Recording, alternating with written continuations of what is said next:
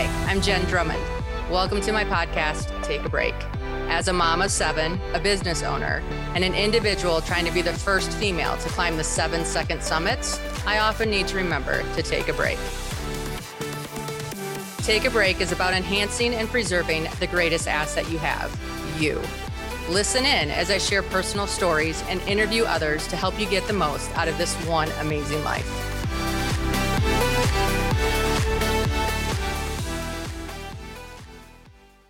Okay, today, friends, I have the amazing Glenn Stearns as a guest on our podcast.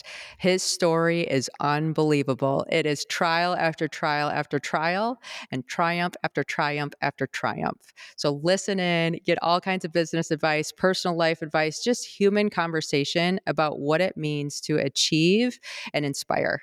I can't wait for you to listen. Thank you. Woo! All right, friends, I have Glenn Stearns here as my guest today on the podcast. I am so excited to share all things Glenn. He recently wrote a book called Integrity, and it is all about my slow and painful journey to success. So, Glenn, thank you for joining me today. Well, I am so excited to be with you. Thank you for having me. My pleasure. Okay, so I don't know if you know, I have seven children. I do know you had seven. So I'm one ahead of you. So I think you have to catch up. I'm getting there. I got my wife right over here. Are You ready to try again, dear? you can just borrow some of mine. Don't worry, you'll be fine. You'll be fine. yeah. Okay, so this is what I love about your story and how it hit home. I have five boys first and then twin daughters. And when I was reading through the book, I'm listening to all these things that society could have said to you and you could have internalized. And somehow you had the strength to say, no, this is who Glenn Stearns is. I might have made mistakes, but I am not my mistakes. I'm the comeback after them. Where do you think that mindset came from? Well, it absolutely came kind of through that whole boiling frog method, right? Like it didn't happen overnight. And I'm not this really strong minded guy at 14 or at 18 or whatever, right? It's like, you know, in my life, I didn't have a lot of guardrails. I didn't have a lot of mentors. I didn't have a lot of people to set me on the right path. But I ended up kind of learning about silver linings, I guess you could say, right? When I was young, my dad would maybe drink too much or whatever happened. And my mom would say, Hey, let's go, kids. We're going in the car and we're going to get lost. Right. And we would drive and drive and she'd pull over in some farm. Oh no, guess what? And we're like, we're lost. And it was so fun to find your way back home. And so what I ended up learning was, man, you know, being lost isn't scary, it's exciting. Big difference. A lot of us pucker up and we get nervous. I don't want change in my life. I'm afraid of it. You know, when I was in fourth grade, I failed because I was dyslexic, couldn't really read very well. Well, now I have two sets of friends my fourth grade and my fifth grade friends. Something good came out of it. 14 years old. I have a child. The worst thing in the world. Oh my God, my life is over. You know, and then you end up with, oh my gosh, I got a beautiful daughter. So, silver linings, right? Like life became not about what happens to you, but what you can do with what happens to you. And I really started to look, you know, at it differently, I guess you could say, life, you know, and then you get stronger because of the thickness you your skin builds through adversity. Yeah, no, I love that. I you know, I have these kids that are nowadays like so afraid to do so many things wrong because so many consequences seem so heavy at the beginning, right? Like, oh, if I don't get straight A's, I can't get into school. If I don't do all these extracurriculars or volunteer, all these shoulds and then we have people like you who have these stories that they have burned to like the flames, right? Where you would think like this would destroy me.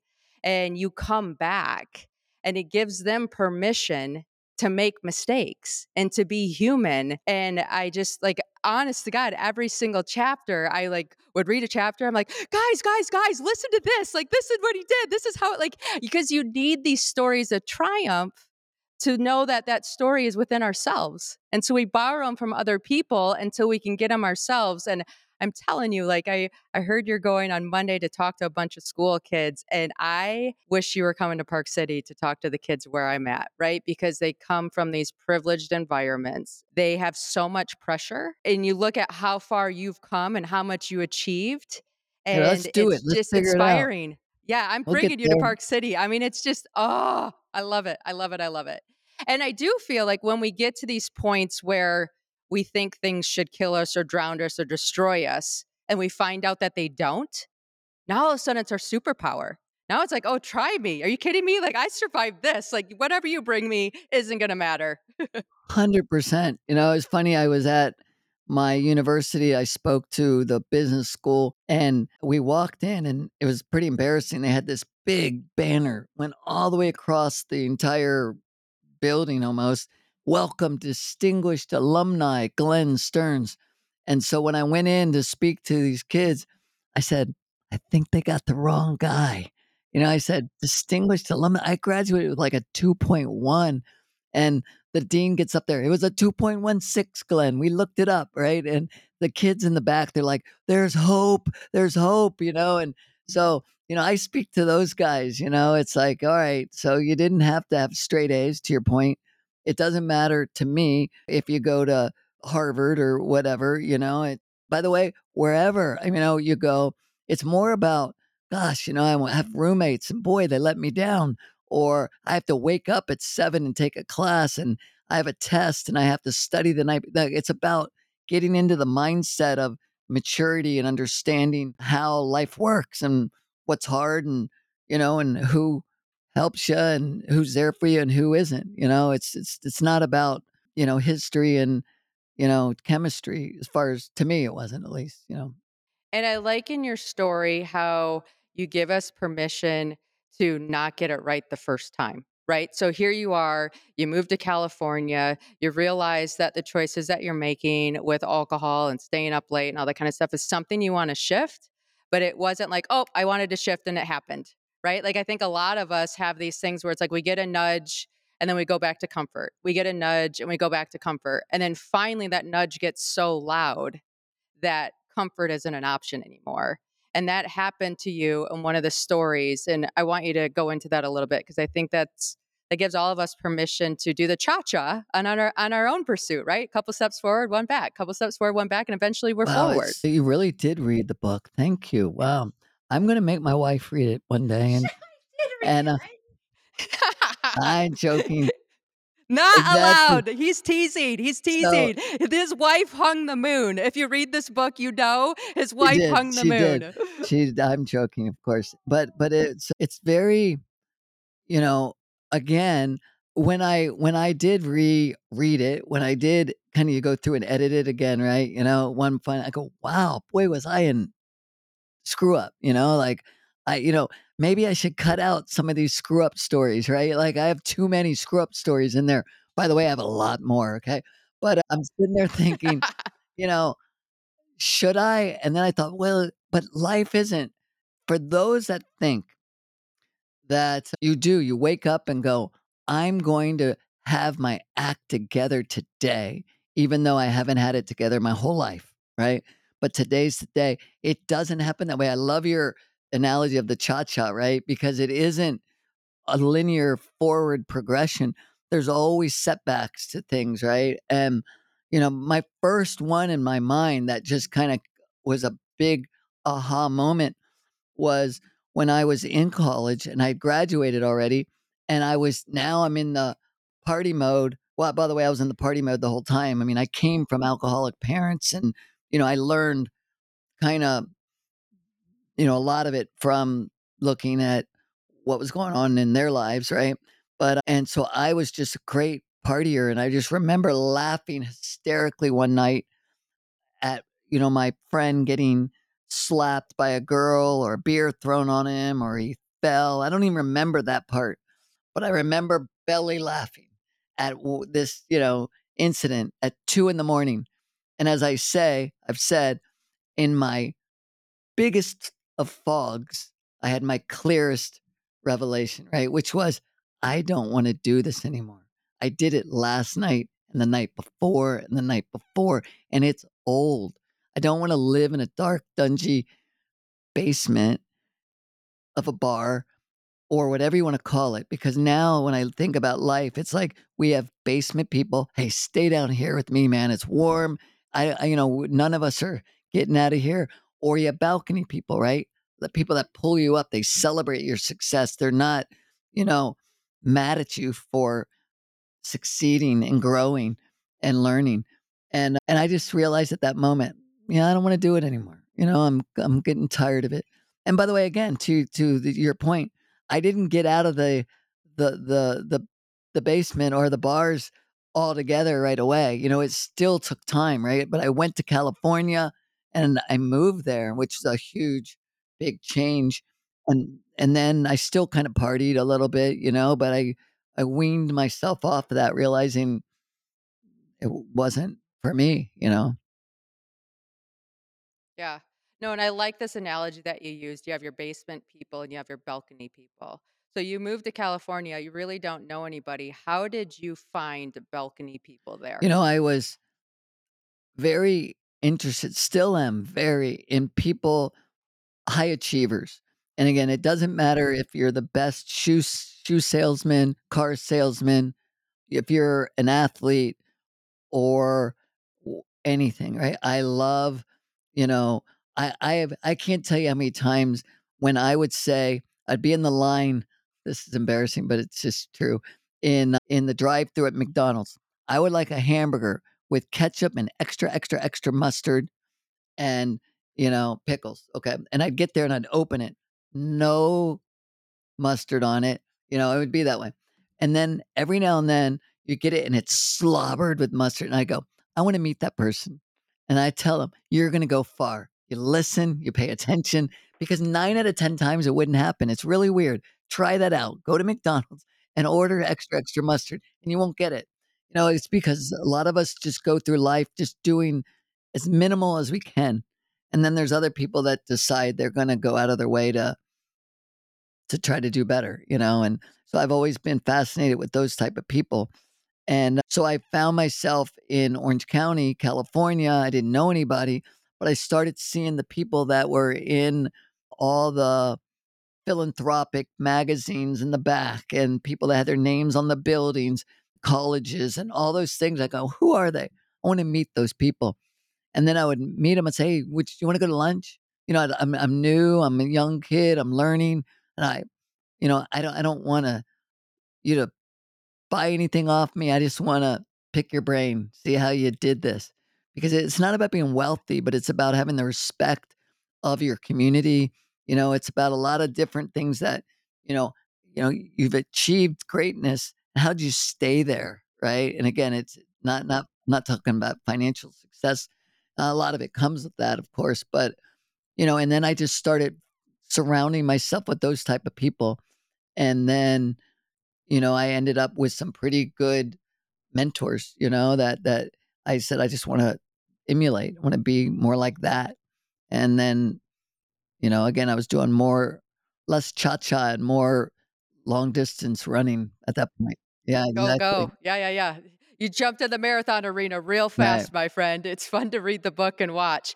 Okay, so while and this was an interesting thing because I think a lot of times we have hard decisions ahead of us. And so when you got into the businesses that you did, which was lending, you started as a lending broker, you were creative, right? You said, "Okay, I have these mortgages that I need to sell.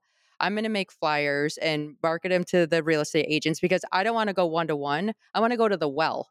I want the well to give me a bunch of business versus going one-to-one." Where how did you come up with that? Because I don't know if everybody always can flip to that mode so fast. okay, so I think there's a real thing, and I I I'd love I should do a study on this or something. I bet there's been one about being afraid of success, right? I think there's a lot of people out there, a Yeah, lot of yeah. us, me included, by the way, afraid of what happens. It's kinda the proverbial dog that catches the car. Like, "Now what?" Right? "What do I do now?" And I I remember when I first started doing well, I did really well. I went to this psychiatrist or therapist or something, and I sat down with her and she says, "What's going on? What's the problem?" I said, "Well, I'm making more money than my dad ever made. I am doing really well, and for some I'm telling you, like, the other shoe's gonna drop, and this is gonna blow up, like, I don't deserve this. And this woman you know, I don't know why because she she's kinda sold herself out of a job, but she says, "Okay, are you done?" I'm like, "Yes." She goes, "Okay, I'd like you to leave my office." I said, "What do you mean?" She goes, "Leave." She goes, "Don't you try to set yourself and be a, you know, what's the word? Saboteur, right? Don't try to just sabotage your life because you're doing well. You do deserve it. You worked your ass off. Okay, so don't be ashamed about working hard and don't sit there and think you don't deserve it. You do deserve it. Now leave, right?" And I was like, "Whoa," right? And it was really great for me because I needed that kick in the butt. And it's true why can't we feel good about ourselves when we try hard, work hard, and risk and take chances? And so I I began to understand it was okay to succeed. And and and so with that mindset, what I realized I was doing, you know, I would go in to your point into real estate offices and I would spend all day putting flyers in, flyer, flyer, flyer. And at the end of the day, I'm like, man, did I work hard. I mean, I worked 10 hours putting flyers in real estate agents' boxes. But did I get any results out of that? You know, and then I started thinking about it, going, boy, that's not smart. It's hard, but it's not smart. So then I started thinking, well, why don't I go where the action is, right? Where the actual people are that are buying homes. That seems a lot smarter than spending 10 hours putting flyers up. So I started to do that. And I've I've told so many people throughout the, my career to go find your buyer first, right? Go find those people. And a lot of people just are afraid of like of doing that. I, and I don't understand it. It's a really a weird phenomenon, you know, but because maybe again Or feel you identify your person Yeah, no, or you de like, so for me, I started a business that white labels an investment platform for institutions. And I remember thinking, okay, if I'm trying to get a client as an investment advisory client, where where does this investment advising client do other services? And so I realized like, oh, if I got a relationship with a credit union that doesn't have the same resources as a bank, right? A credit union might have 15 branches. They're not going to in-house all the layers of compliance because it's going to cause their program to blow up. So I started a company that white labels the compliance side so the credit union can label an investment platform for their membership. All of a sudden, now I have 30,000 members that need financial services. And we did a revenue sharing agreement, right? And it was because, okay, where are these people doing other things that I could get more of them? Because these are the people that I want to work with. And then what is the problem of that credit union? Well, they don't want to bring in another investment arm that blasts their name, right? They want to keep the integrity of their brand and their name. So how do you piece the two together so that everybody wins and I'm the person in the middle, right? And it I feel like you did the same thing with okay, first you're like, okay, this didn't work. I'm I'm working hard, but hard work doesn't always work. The hard work gives you an idea of like, okay, I need to get even better. So now I'm going to go to open houses because the buyers are at the open houses where I can get more of these people. And then you took it further and you said, okay, now I'm seeing this problem with titles and HUD and all these pieces. And then you started branching everybody together and you were the middleman of the collaboration, which was a fantastic, I mean, yeah. look what you did, right? I mean, it's No, it's fantastic. it was I look back, it was awesome, but I think it's funny on credit unions, we went in later in life in when our lending company was doing really well, we went to credit unions and said, "You know, we do home loans pretty pretty good, and you guys have all these other services. You should offer home loans, and, you know, maybe you don't wanna keep those loans because that's not your main source of business, but we'll do it for you. And so we ended up with a whole credit union division and we white labeled it. We don't need to take, let them keep it, right? Let them, we just want the back end services. Yeah, yeah, yeah. Yeah, Same business model. So that's, Yeah, yeah, a yeah. Same wonderful business model. model. And uh, yeah, I, I commend you for doing that. It's, it's smart. I want to know how you came with the name integrity and then you highlight the word grit. Like what talk to me about that. Like what that means Well, to you. you know, there's been so many times that I've had people in my life say either they come, you know, th- th- this other person has a dark cloud over their head all the time, or this other person has the Midas touch, right? And you know, why is that? Why is that? And it's it's really simple. I think that when we plant seeds along our life with other people, you either cut a little corner here and there, nobody's looking, it won't make a difference, but you'll get a little bit ahead a little faster, or you listen to your inner voice and you know what's right and wrong and you follow what is right and wrong, and then you do the right thing along the way. And because there will come a time in everybody's life when kind of the foundation shakes a little bit and we need other people around us for support. I'm not saying you need them to lend you money, but you just maybe you need an ear, you need somebody there for moral support. And people will be there for you when you have always been there, when you've always done the right thing. But when you've cut the corner, when you do things a little, when you don't keep your word, they let you drop and they just say, I don't want any part of you. And those are the guys with the gray clouds, right? Those are the guys that, that seem to have the bad luck. But it's because you have sat there your whole life and built one way or another. And I'll give you one example that it's sort of like this. You can call it karma, I guess, but it had to do with my own son.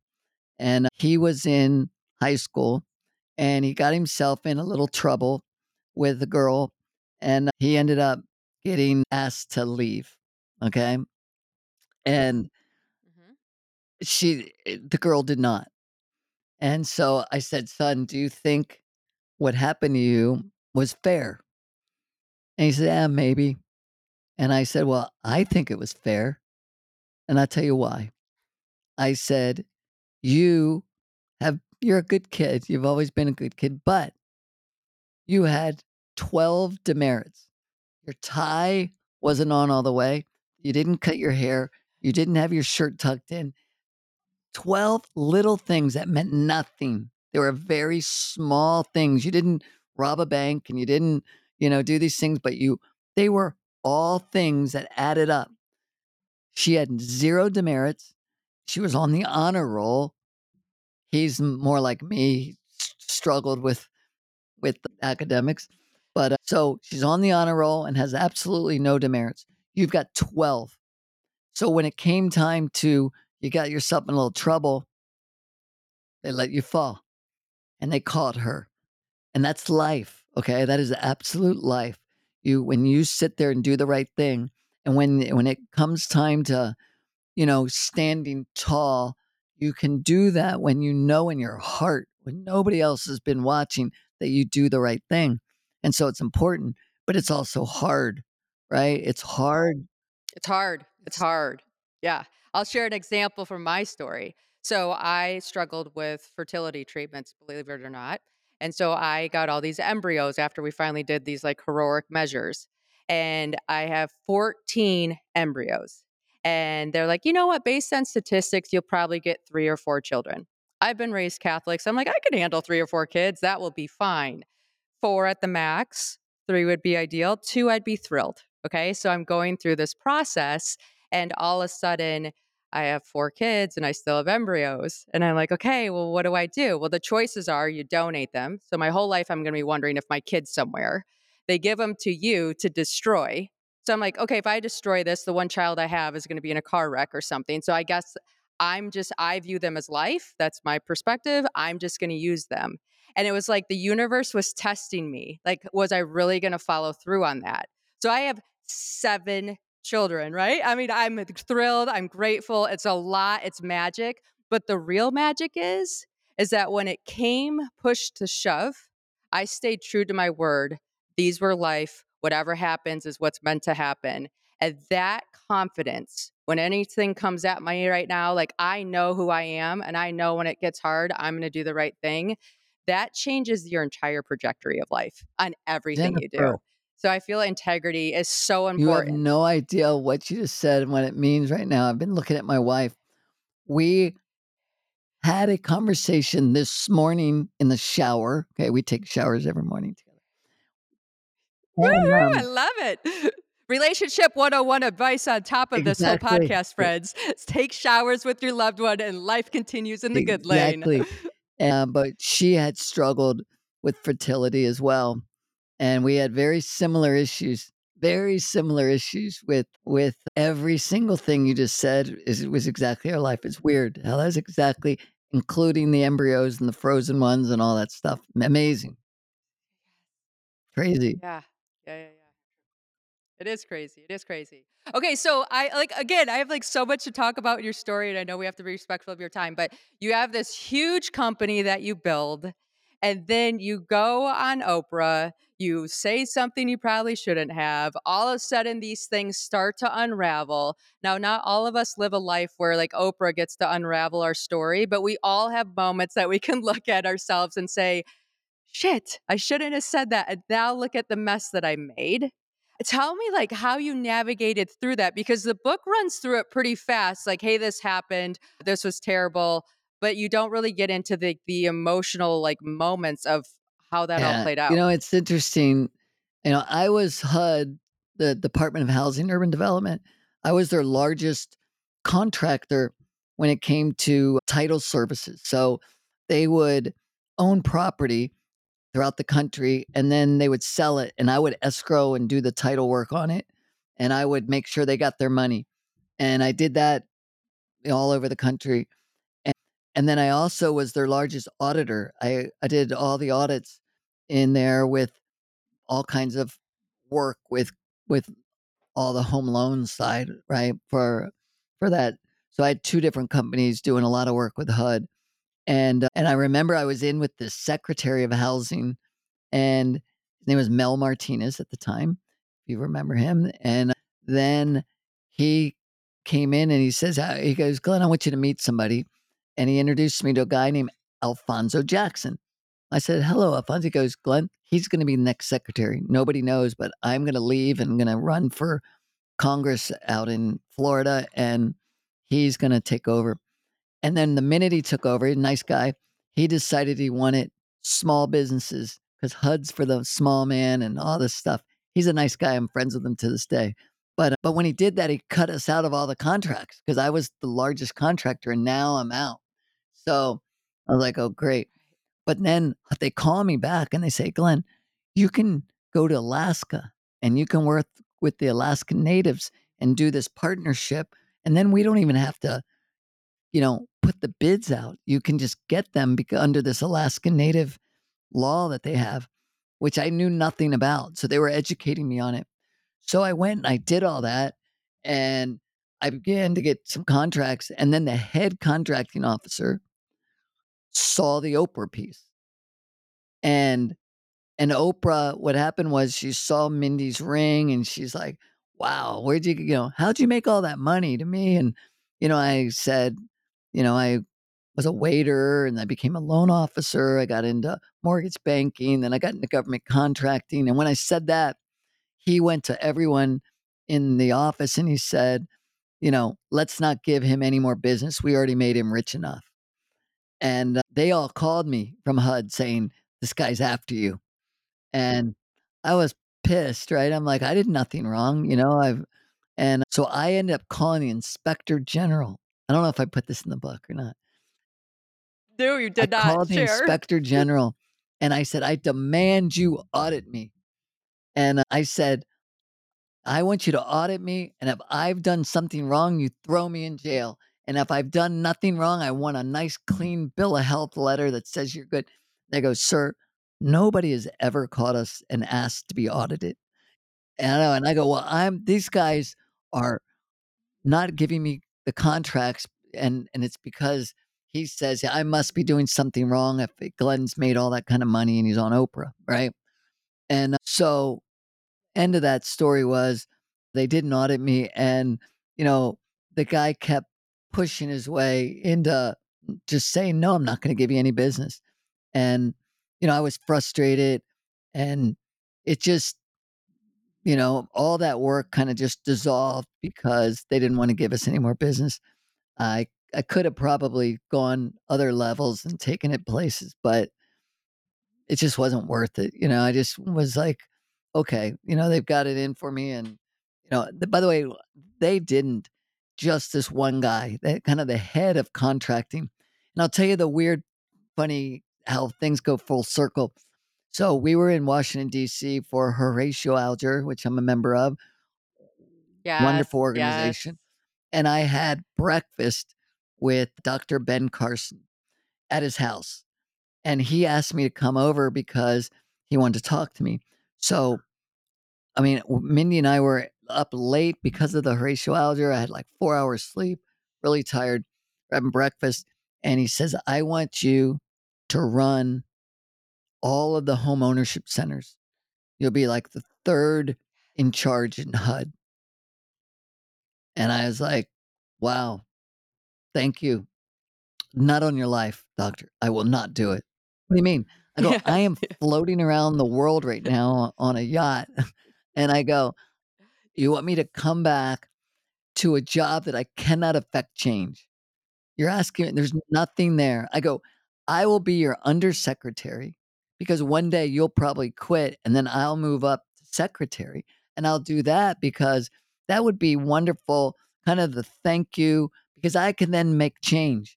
And by the way, I was your biggest contractor, so I understand the policy side. I was your biggest on the mortgage end seller, you know, of loans on your FHA finance insurance side. So I know both pers- the policies, the procedures, the the everything to do with HUD. I think I could make some good changes, and and I'd love to do that. And he says, you know, he goes, I wish I thought about it. I just put that person up for it last week, and he goes, I after I've once your name came up, I, you know, I wish I'd thought about it. But I was really thinking maybe I should take the job so I could go back to that one contractor and go, now I'm your boss. I know. I didn't do it. Isn't that terrible?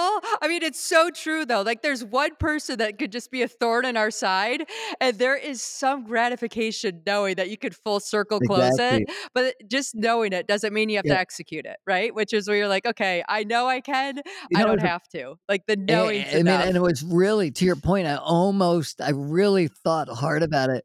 But what happened is I said no, and he says, "Play me in a game of pool for it." This is like 8 AM.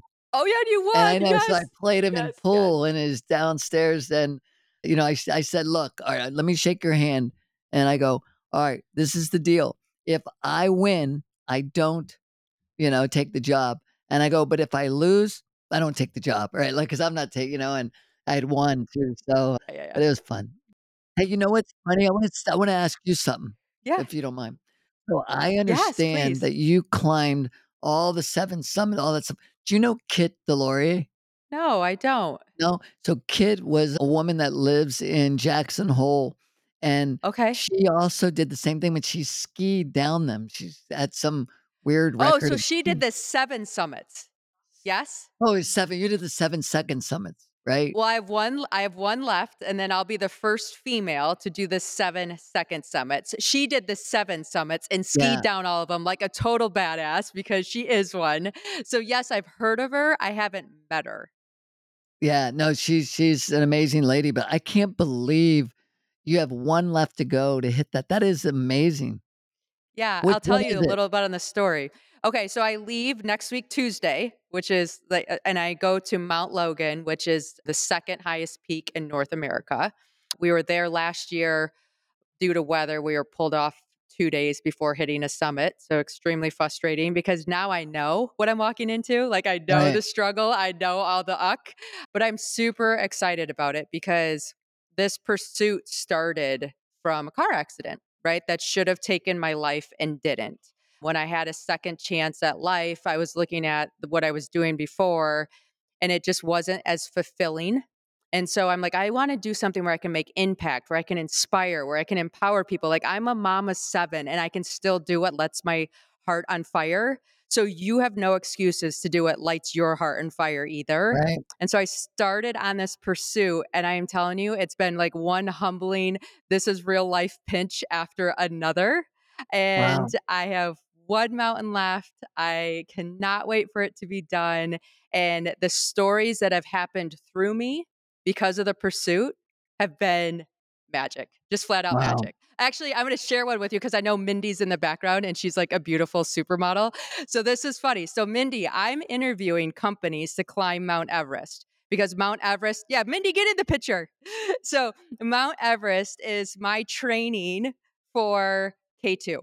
And so I'm calling companies. I'm like, okay, I have long blonde hair. I need a hair dryer. And so the first company says, like, you need a hair dryer? Like, for, what are you talking about? I'm like, no, I'm going to get sick. Like, my hair won't dry in 24 hours if I don't have a hair dryer. So the second company I call, and I said, hey, listen, can I bring a hair dryer? Like, yeah, you could probably use the generator once a week. And then the third company goes, do you need a mirror? And I'm like, that's the company I'm going with. The company that says, "Do you need a mirror?" Like like customer service self, right? So then I am like a little embarrassed that I'm drying my hair at base camp and I'm using a solar powered battery. So I can't like hide in my tent. I have to do it out in the open where everybody can see. And it was, yeah, I mean, I'm like, hey, listen, it is what it is. This is what I need to do what I'm going to do. And then I went to the next mountain and I had no less than 10 women come up to me and say, hey, Jen, thank you for drying your hair at Everest because it gave me permission to be a female in this environment where we always try to be these mini males. And I'm like, yeah, ladies, we're doing this, wow. right? And it's so true. And it, that's the truth. Like when we step into our purpose and see it as like, here, I'm here to serve. And here's what I need. The universe provides right? And like i look at the story of you two and it's so well like written in this book and it just it warms all of us that one like failure happens but it's on the pursuit to success and whenever it happens it's an opportunity to make more possible. So we look at your story glenn of when okay you sold the company to blackrock and then you have to sit there and watch you not be able to make impact in a company that you built from ground zero, which I can't even begin to sit with because I just I I can I know I've built a company. Like if I had to watch that company get just fall up, I mean I would be throwing up, right? It would be make me physically sick.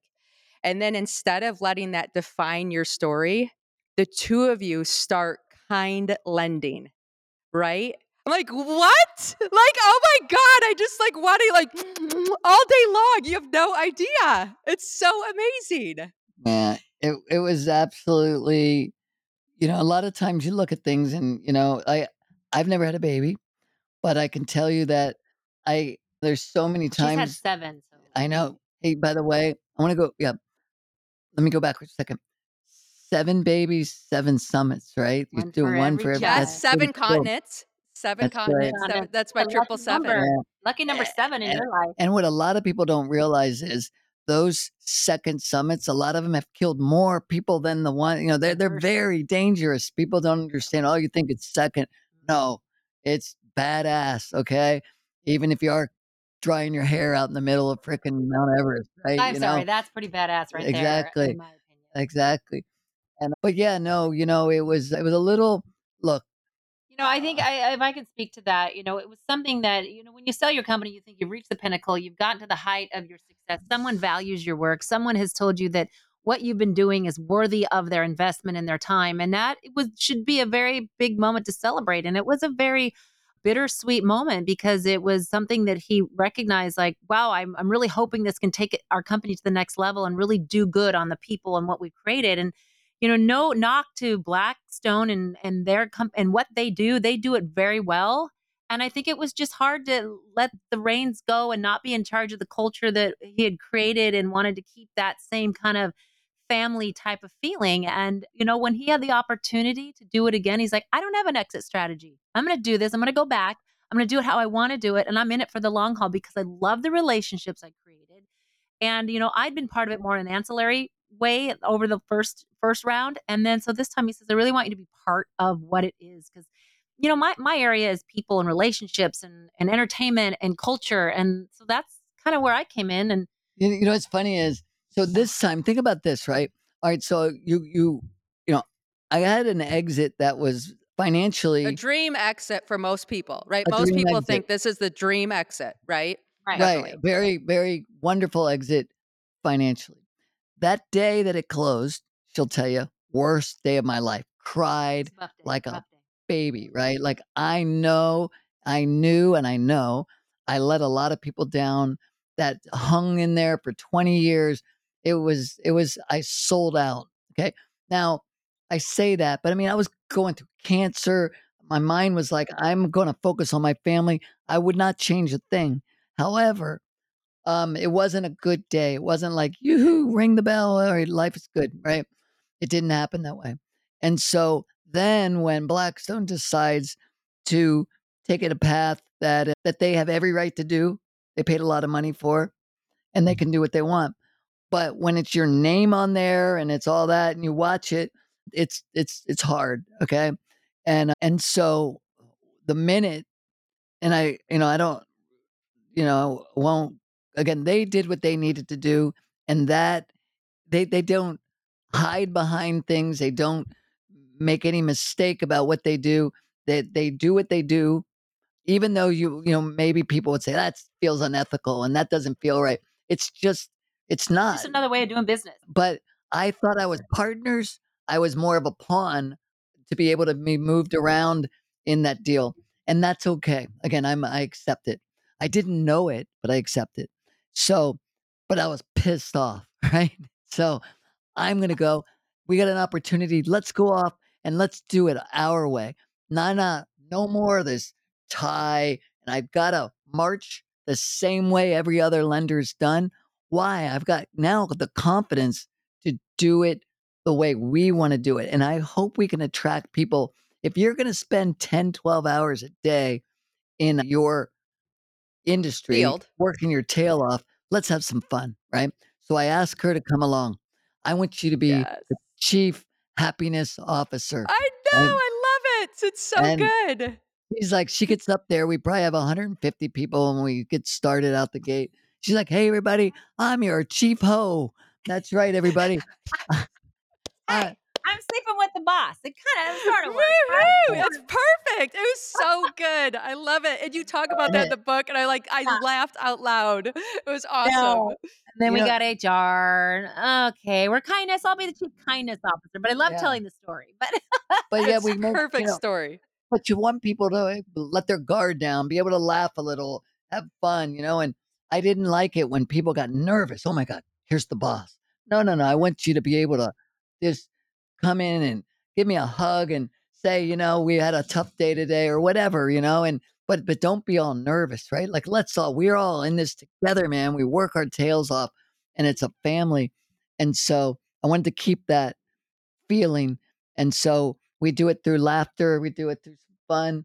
You know, in in our wholesale side, we have a portal that all the brokers have to use, and we wanted it fast and we wanted it easy. so we called it the quickie.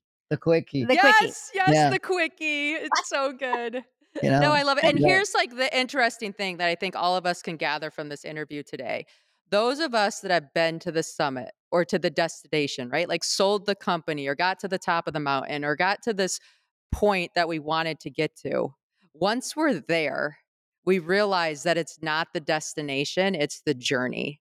So then when we get to do it again, right? So now you're building kind lending. You get to do it again you're sitting there thinking, like, okay, we're going to be successful. The question isn't whether we're successful or not. The question is, is how much fun do we have in the pursuit? Because that's the win. How many people can we see? How many people can we empower? What impact can we make on our daily life? Because the destination's already written in stone. So now it's like, how do we enjoy the pursuit? And I think that's what your story has been a testimony of. And it just gives people an idea of like, okay, guess what? Here's a guy who took it all the way to the end and realized like, guess what? This is there's a better way. And we're gonna do it again with that better way and give you a business model to replicate in whatever industry you're in. And that's I, that's one thing to really be celebrated about the both of you. Yeah. Oh, no, thank it's you. it's you you nailed it. You really did. It's like, you know, when I look back on the last journey and I thought, well, actually how it happened was I used to say, "Oh my gosh, 2007 and 8. I never want to relive that again." Right? That was the financial crisis. We were, you know, it was a and then I get hit with cancer. Oh my god, I'm going to die, right? I got a 50-50 shot at this. Besides my children, besides these very close important things like what was it in my life wow I, what i would do to live through 2007 and 8 again and fight those battles with wall street you know it was and it was like, actually kind of in a weird, sick way, fun. Yo, yes. Well, that's what you look back on and you build your stories from, right? Like what I I mean, I should have died in that car wreck and I didn't. So all of a sudden that changes everything because you no longer label things good or bad. You label things as like, I get to experience this. Like I remember getting a call from the principal's office and the principal's like, You sound a little happy for this phone call. I'm like, you don't understand. Two months ago, I might not have been here for this phone call. So just being here is magic, right? And that perspective, like it just changes who you are. And I think, Glenn, like reading this book, your superpower has been acceptance. You've accepted who you are, you've accepted the situation. And the minute you accept the situation is the minute you have power to shift it, change it, or do something different. And in all of your stories, it's been like, okay, this was the situation. I've accepted it. I see what it is. Now I can move forward. And I see that time and time again in this book. It's interesting you say that because I will say attest to that because when he got cancer, he's just like, okay, now I know what I'm fighting. I'm going to fight it. I'm going to do what I need to do. Okay, I can't eat now. Okay, now what am I going to do to get my new? Like he takes every time he doesn't. But I think it's We'll see that about very simple to just do one of two things. If you can't control it at all, if it has not, you know, if you are in, eh, if you don't have any control, why do you spend one ounce of time on it? Because there's, it doesn't do you any good. Okay. And going back to your, your car wreck, one time I was in a car with a friend when we were younger, my car, he was driving. And I remember that uh, we were going to go home, but then I start going burrito, burrito, burrito, burrito, burrito. Like we like we got to go go get a burrito at 7-Eleven at two in the morning. You know, one of those late nights. Burrito, burrito, burrito, burrito, burrito. But as I kept going burrito, burrito, burrito, he Of kept going course. faster, Great faster, faster, idea. faster. I went burrito, burrito, burrito, burrito. And then he tried to turn a corner, didn't turn the corner, didn't go, broke all the wheels. It was a very bad wreck. And I got out of the car and I'm like, I'm alive, I'm alive. And I started running around the car, I'm alive, I'm alive. And this guy was so mad that he just totaled my car. I didn't even spend a second on that. I was just like, he got mad at me because I oh, wasn't mad. We got in a big fight, by the way. He got in a little trouble, but we got in, we got in, in a big fight standing there because I didn't get upset about it, right? You know, and it's like well, that's looking at the silver I lining. of can't do anything about it. It is a superpower, one hundred percent. That's a superpower. That's a superpower. Wow, Yes. wow, this impressive. You're impressive. You uh, you have an Yeah. impressive story. It's an honor to meet you. So do you both. I'm like, I told Scott Miller, I'm like, listen, I'm going to meet this guy and I'm going to tell him I'm at his service because I love everything he stands for. And I'm just going to support him and I'll show up anywhere you need me to help Well, I because can't wait it's to so come to Park inspiring City what you because I'm a do. big skier. I love that place. You'll get him in the schools. We'll we'll get you there. for sure. Do a little cha cha cha. Cha cha cha. Yes, let's do it, my friends. Yeah. Yes, I love it. Cha cha cha. Okay, so this is Glenn and his wife Mindy, and we are so lucky to have you today. The book comes out, everybody's buying it. If you want a oh, copy, Oh, love it. call me. I'll buy you a copy it. as a gift because that's how much I love it. And yes, we yes, we Thank both have our you. copies Wow, right here. so much. Woohoo! Very Appreciate nice to meet you. Thank you. you Enjoyed guys this. so much.